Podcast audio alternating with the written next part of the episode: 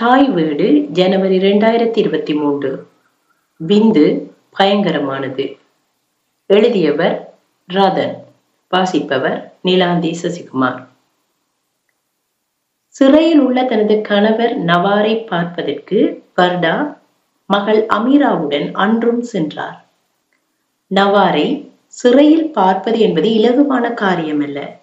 முதலில் இஸ்ரேலின் பல தடுப்பு அரண்களில் பரிசோதனைகள் முடித்து பின்னர் பேருந்து ஒன்றில் சிறை அமைந்துள்ள இடத்திற்கு அழைத்து செல்வார்கள்.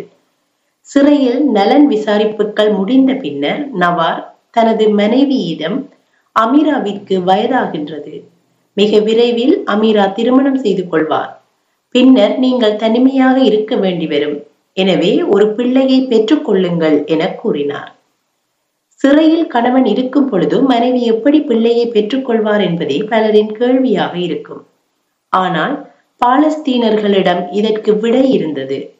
சிறையிலிருந்து கணவனின் விந்தை சிறிய குளிரூட்டியினுள் வைத்து ஆர்டிபிஷியல் இன்செமினேஷன் அல்லது ஐ வி எஃப் முறையில் கருத்தரிக்க வைக்கப்படும்.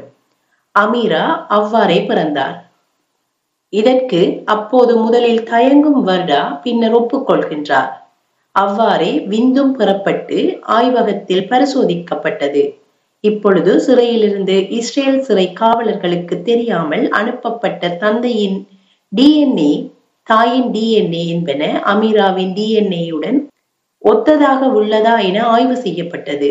பின்னர் நவாரின் தாயின் டி என் ஏயும் பெறப்பட்டு பரிசோதிக்கப்பட்டது.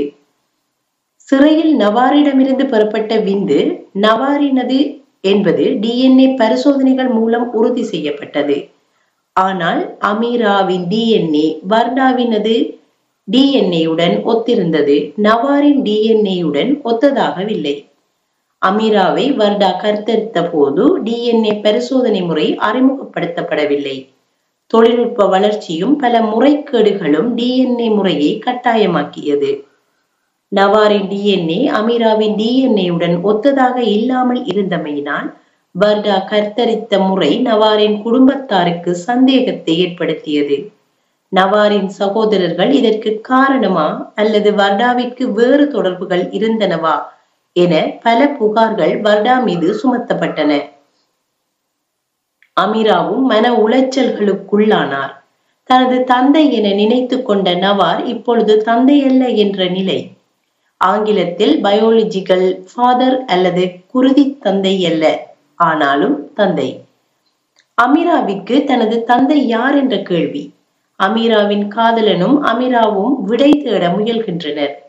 அமீரா பிறப்பதற்கு வர்தாவிற்கு ஆர்டிபிஷியல் இன்செமினேஷன் செய்த மருத்துவரை தேடி கண்டுபிடிக்கின்றார்கள். அவர் தான் தான் வர்தாவிற்கு மருத்துவம் பார்த்ததாக உறுதிப்படுத்துகின்றார். வர்தா மீதான சந்தேகங்கள் தீர்க்கப்படுகின்றன. எனினும் வேறு ஒருவரின் விந்து எவ்வாறு சிறையிலிருந்து வந்தது? இக்கேள்விக்கான விடை ஆச்சரியப்பட வைக்கவில்லை.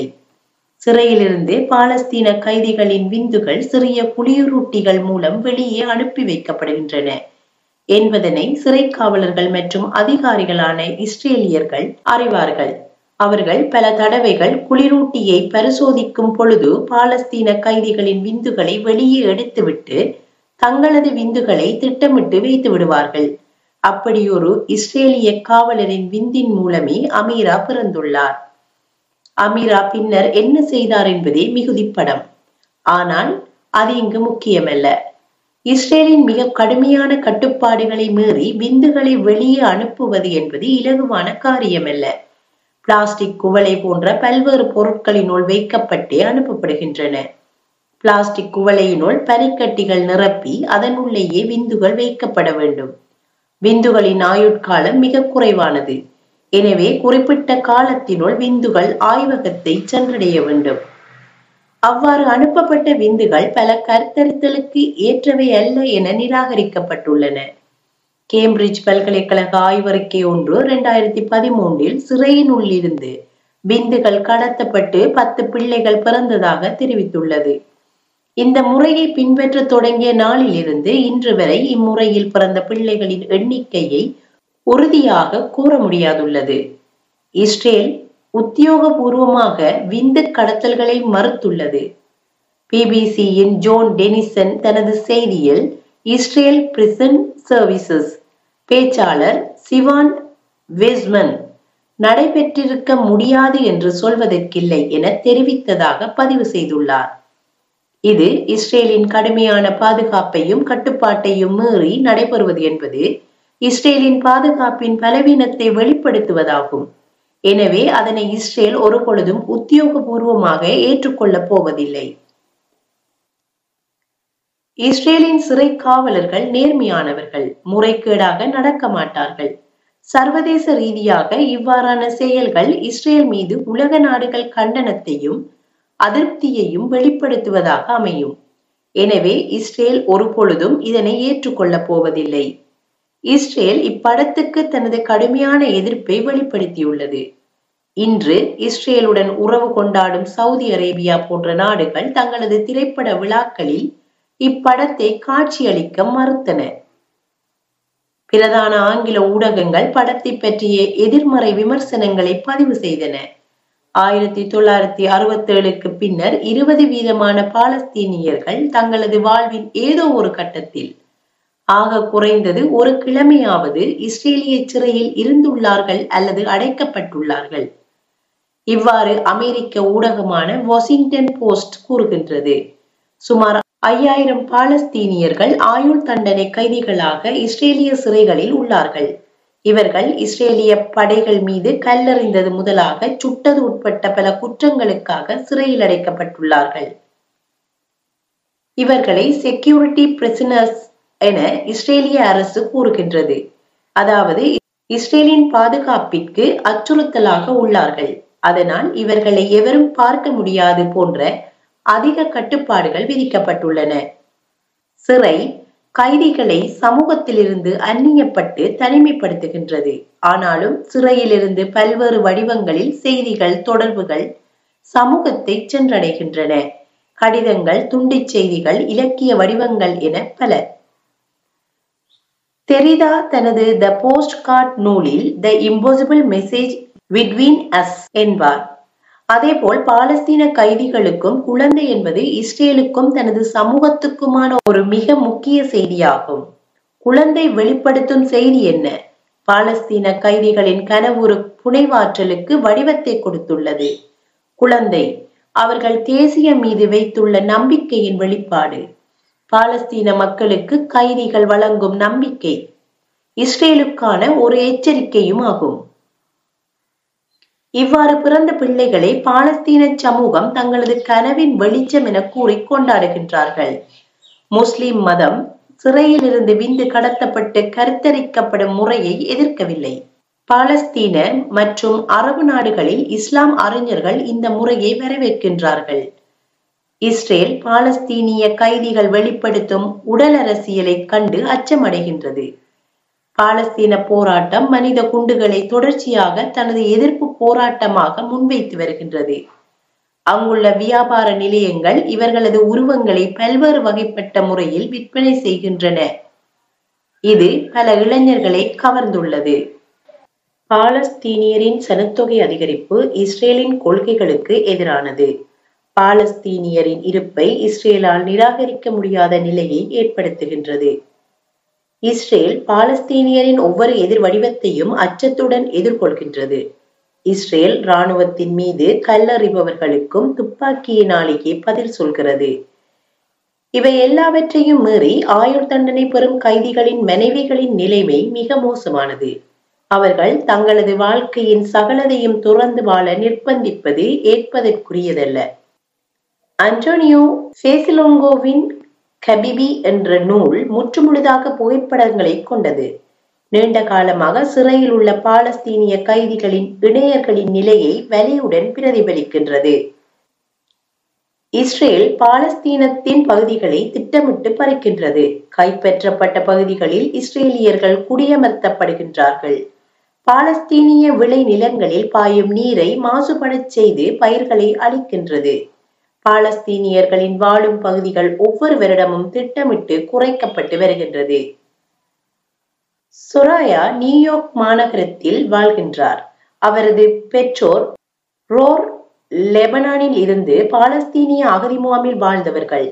அவரது பாட்டி தாத்தா பாலஸ்தீனத்தில் பிறந்து வாழ்ந்தவர்கள்.